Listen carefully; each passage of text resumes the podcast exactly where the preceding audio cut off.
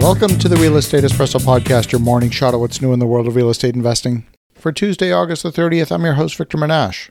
On today's show, we're talking about the ways in which a city can block your project from coming into reality. Some people believe that once you have the correct zoning on your property, that's all you need to submit your drawings to the building department for a building permit. Well, it turns out that's not true. There's several other conditions that need to be met in addition to the basic zoning. You have parking ratios to deal with, traffic, utilities for water, sewer, electric, gas, and internet. You got to make sure the schools have capacity, and there's the fire code and access to emergency services. You might have enough land to build your proposed building, and you might even meet the zoning for your building.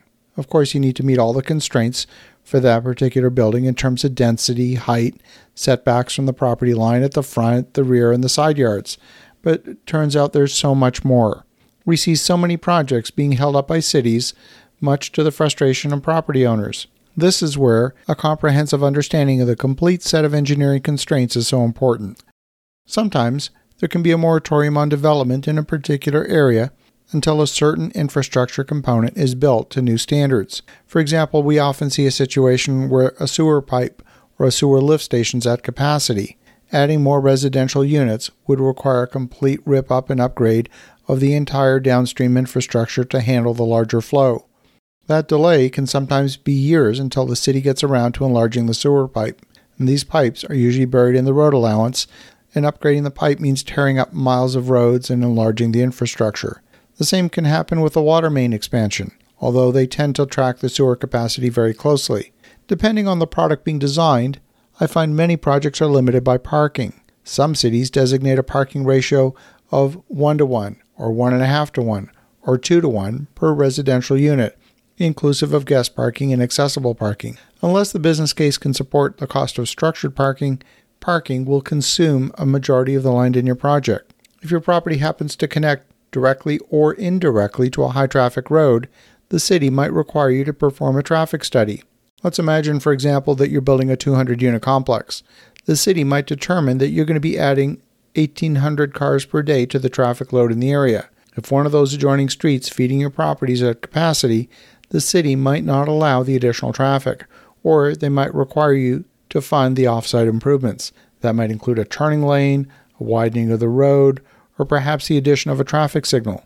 They might require you to wait until a larger scale traffic solution is implemented by the city or the state, depending on who has jurisdiction of the road network in question.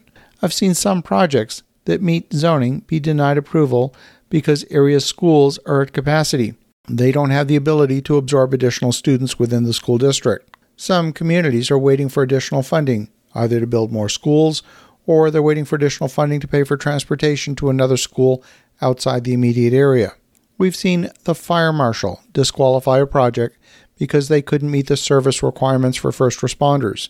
In one case, property could not provide drive up access for emergency vehicles, or the distance to a suitable water supply for sprinklers was not available. See, none of these are contained in the zoning code. Now, the good news is that most cities have a low cost pre consultation process in which developers can present their project concepts. The city will have a planner chair the meeting, and then members from each discipline, including utilities, fire, traffic, police, and so on, are at that meeting.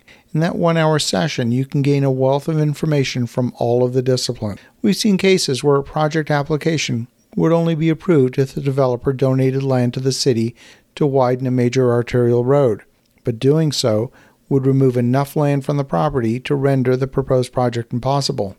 You would have no way of knowing that unless you sat down with the city and had a roundtable meeting. These roundtable meetings with the city will answer many of these questions and more.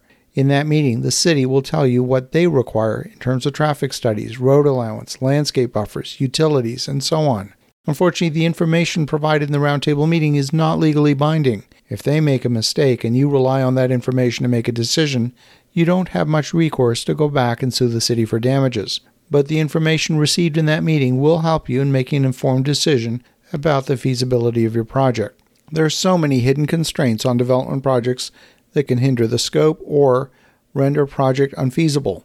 None of the critical information is readily and publicly available in nice, concise, published format. It requires direct dialogue with the department heads of each area. Successful development requires asking the right questions early in the process. As you think about that, have an awesome rest of your day. Go make some great things happen. We'll talk again tomorrow.